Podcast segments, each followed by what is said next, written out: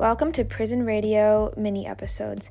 Prison Radio is an independent multimedia production studio producing content for radio, television, films, and now podcasts.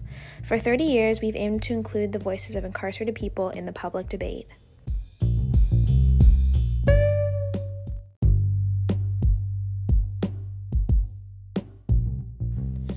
This mini episode will feature the works of Spoon Jackson, an amazing poet and writer located in California. He really enjoys receiving letters and takes a lot of inspiration for his work from letters. So, if you vibe with his work, make sure to send him a letter. You can find his address on our website. Denied. This life, a collection of sweet and bitter memories the dreams are fantasies made up of forgotten tomorrows that may be played out or remain forever lost deep within the recesses of the mind. What's wrong? She asked. Why are there no smiles? If I was on the streets, it would be different. My heart doesn't know that for love has no boundaries, no time, nor place. So how can there be rules to govern the flow? How can what is limitless be binded and bound? It will flow when you allow it to be to be. I do not imagine you to be a lovely sunset. I do not imagine you to be a lovely wildflower in a rich green meadow. I do not imagine you to be a sweet summer's day. I imagine you to be such as you are, and you are love. The heart and spirit tire sometime, if only for a moment, from being so full of love and having no outlet to truly share it. For being denied the magic of a hug for so long a hug that will rejuvenate the heart and spirit like a roaring tempest wakes to a drought-stricken land. Stop asking out of convenience what's wrong. Your heart and spirit knows. Today's made up of yesterdays and tomorrows and tremendous amounts of love. Seeking a hug. No words, no smiles, no stares. What can be said or done when one is denied a hug for so long? For I choose not to be lonely, but loneliness has chosen me.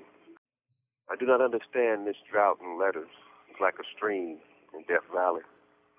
I've been writing a lot of poetry. Perhaps they are letters to myself. The loneliness has touched me in every way. Sometimes I hear footsteps and I know the mail is being passed out.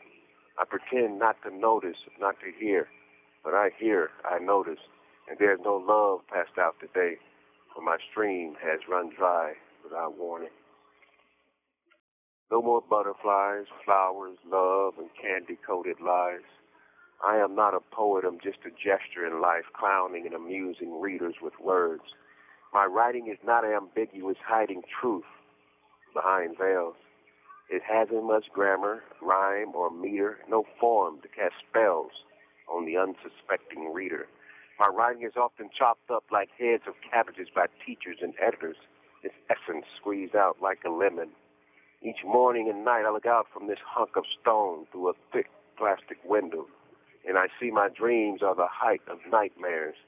My goals are the depths of mangled mountains. Death sometimes doesn't kill you, it only fragments your life. This is Spoon Jackson at Solano State Prison, and uh, I want to let the people know about my latest podcast on the commutation in California color of mercy, and uh, how the Governor Brown only commuted 100 or so people out of 5,200. And this podcast is KALW Uncuffed, or Uncuffed KALW. You could Google, and you'll get to hear the podcast. Right now, I want to read an excerpt from my book by heart, which you could find on uh, Amazon. You can also find all the poems that I have read in my other book called Longer Ago. This excerpt is from when I was at San Quentin. It's called In Silence. Indian summer at San Quentin, and the sweet sun brings back the times I ran the dry river with the greyhound dogs and laid under the heavy black bridge as the trains rumbled across shaking the soft sands. And those times I watched the shadows of the rail cars dart by, and when night fell on a hot day, played kick the can in pure desert darkness. There were no street lights on Cook Street when I was a boy. My skin feels warm and alive this San Quentin September. as though I am a lizard sunning on a big rock. Instead, I wear prison blues, shirt, pants, and coat, plus brown high-top boots and dark shades. Coat and the shades I put on whenever I'm outside the cell. I sit in my spot on the winding metal stairs of San Quentin Education Building and see Judith bouncing down the stairs from Arts and Corrections office. I notice her healthy, pale skin and small feet, slightly curly brown hair, long flowered skirt, and tire track sandals.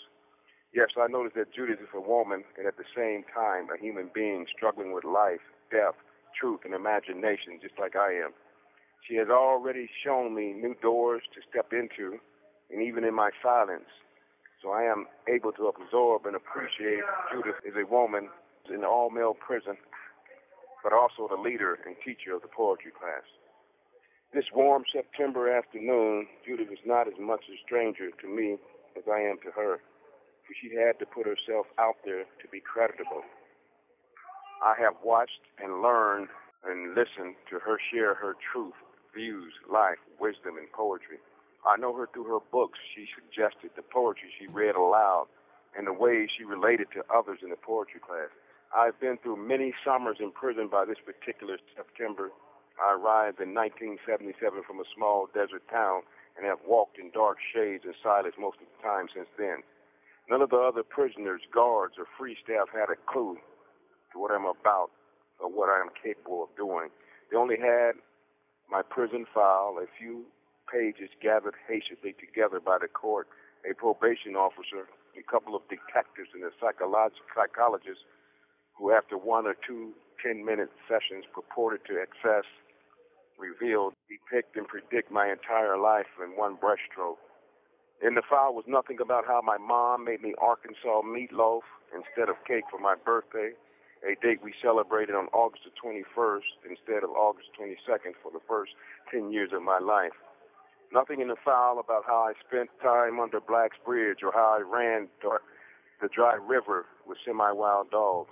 The guards, the prisoners, and prison staff could not place me anywhere, not in any street or prison gang they did not know that I had learned to despise violence and to love peace.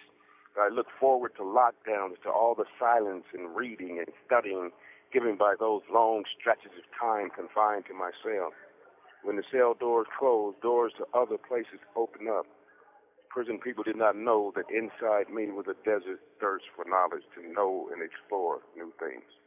That's an excerpt from By Heart. And I hope some listeners will go and check it out. Gloria Steinem loved it. Ani DiFranco loved it. And many others. These commentaries are recorded by Noelle Hanrahan of Prison Radio.